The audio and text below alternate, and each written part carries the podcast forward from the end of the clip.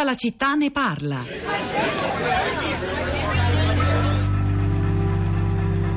Negli Stati Uniti la creazione di moneta può essere finalizzata alla spesa pubblica, soprattutto quando l'economia è in difficoltà.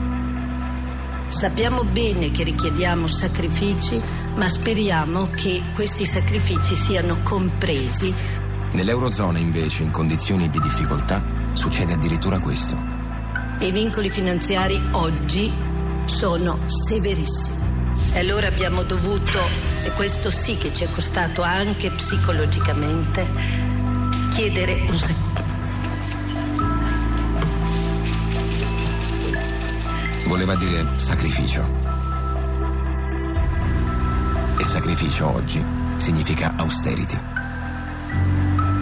Le politiche d'austerity sono solamente una cosa, un impoverimento delle economie pubbliche e private anche, attenzione, private del, del, del piccolo medio cittadino, quindi la famiglia, il dipendente e le piccole e medie imprese. È un'ossessione sul eh, riordino dei conti pubblici, quella che poi noi traduciamo in austerity, che di fatto è la dottrina dominante in Europa. È questa dottrina che impone a paesi come l'Italia dei tagli di bilancio che poi diventano quasi sempre tagli alle spese sociali.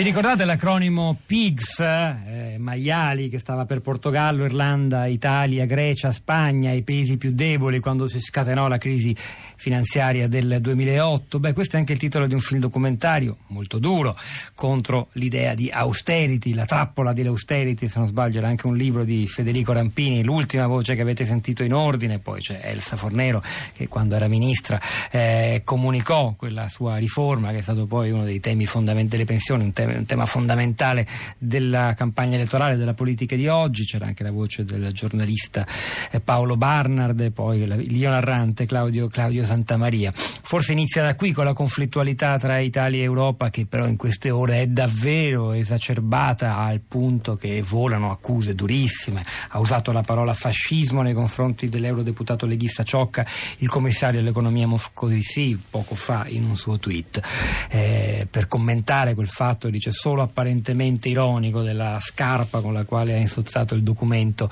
con le raccomandazioni all'Italia e le richieste di modifica della nostra manovra di bilancio. Questo, bilancio, questi i temi di oggi a tutta la città ne parla e sui quali stanno arrivando molti messaggi e immagino commenti accesi, infervorati e anche diversi, credo, sui social network. Sara Sanzi. Sì, buongiorno Pietro. Un fatto, come dicevi tu, quello dell'europarlamentare leghista, l'eurodeputato leghista Angelo Ciocca, che è stato proprio eh, diciamo, distribuito attraverso i social, attraverso Twitter. Sull'account dell'eurodeputato possiamo infatti trovare il video dell'accaduto. La manovra economica si sta discutendo, si sta commentando molto su Twitter. Il primo a twittare è stato Luigi Di Maio, scrivendo: È la prima manovra italiana che non piace all'Unione Europea. Non mi meraviglio. È la prima manovra italiana che viene scritta a Roma e non a Bruxelles. Come invece i nostri ascoltatori stanno commentando la nostra puntata sulla pagina La città di Radio 3 lo scopriamo subito leggendo i, i vari commenti. Il primo è quello di Riccardo che dice questo governo è un ossimoro politico a guida di uno Stato che è un ossimoro sociale ed economico. O favorisci le regioni produttive con autonomie e flat tax o favorisci le regioni che Riccardo definisce parassita con centralismo e reddito di di fannullanza. Carmelo scrive: Non giriamoci intorno nel comportamento dell'Unione Europea, voluto dai veri poteri finanziari e burocratici, c'è un preciso obiettivo: punire gli italiani che hanno sbagliato a votare e contemporaneamente dissuadere altri dall'imitarci. Apriamo la nostra piazza, le voci degli ascoltatori e con piacere, come spesso capita qui a tutta la città ne parla, andiamo all'estero perché molti ci ascoltano in streaming da altri paesi, paesi europei in particolare. Andiamo in Germania, Francesca da Stoccarda, buongiorno. Buongiorno, buongiorno. Ci ascolta spesso eh, lì? Io vi ascolto tutti i giorni, più o meno. E allora il punto una, di vista italo-tedesco. Eh, prego, la diceva? Siete l'unica fonte, attendi- l'unica fonte attendibile comunque che riesce a riunire diverse fonti attendibili, grazie a Dio. Troppo buona Francesca.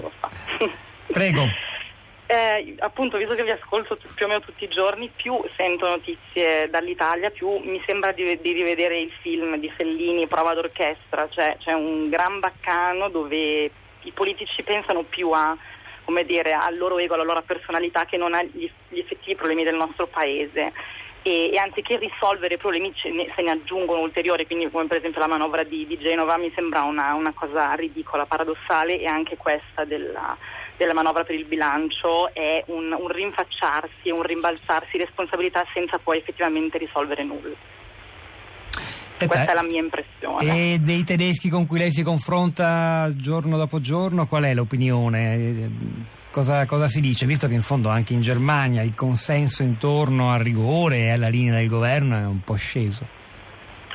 Sì, è un po' sceso, però in, in Germania c'è sempre una... cioè il sistema funziona comunque, a prescindere, perché c'è una responsabilità dei cittadini, c'è anche una fiducia verso, verso il governo, comunque resta e l'Italia è vista mm, come un, un, po' un paese dei balocchi o un paese vacanze per i tedeschi, c'è sempre un idillio, un euromanticismo nei confronti del nostro paese, però in maniera anche un po' canzonandoria, cioè non siamo, molto, non siamo visti in maniera molto seria. E, Bruxelles, ecco. e Bruxelles, ci dica l'ultima cosa, la, la, sto usando come corrispondente, me ne rendo conto. Da Bruxelles non le so dire. No, cosa ne pensano i tedeschi a Stoccarda nel dibattito? Ma mh, mm, non, non, se ne parla molto, nel senso che appunto non, non, siamo presi in considerazione in maniera seria su questo punto, su questo frangente in generale. Quindi... Francesca, grazie davvero. Da Stoccarda ci spostiamo, rimaniamo al nord, nord Italia, in una delle diciamo così, capitali de, del vero e proprio piccolo, terrem- ma non solo piccolo, direi anche in, in, in, simbolico forse, terremoto politico che c'è stato a Trento e in Trentino Alto Adige domenica scorsa. Rosa, buongiorno. Buongiorno. No, lei è trentina proprio, sta eh, non città. di origine, ma vivo qui da tantissimi anni. Eh, che ci dice? Eh, vi dico che se non fossi chi sono e non sapessi quello che so, avrei votato anch'io Lega. Che vuol dire?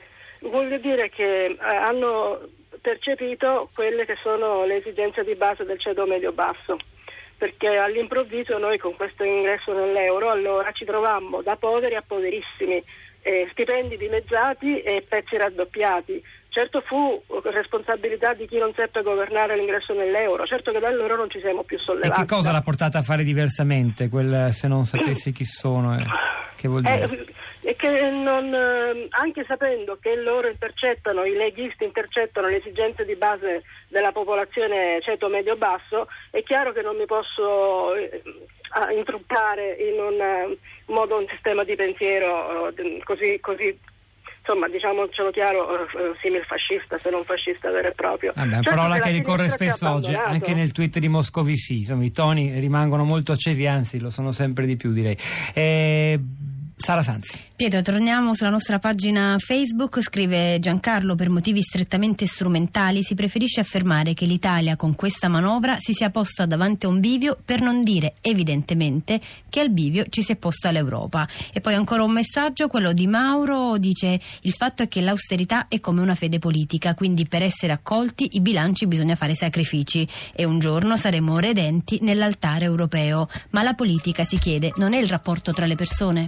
È il momento di Radio Tremondo con Roberto Zicchittella. Hanno lavorato a questa puntata di tutta la città ne parla. Luciano Panice la parte tecnica, Piero Pogliese la regia, Pietro del Soldà e Sara Sanzi a questi microfoni, al di là del vetro Cristina Faloci e la nostra curatrice Cristiana Castellotti. A domani.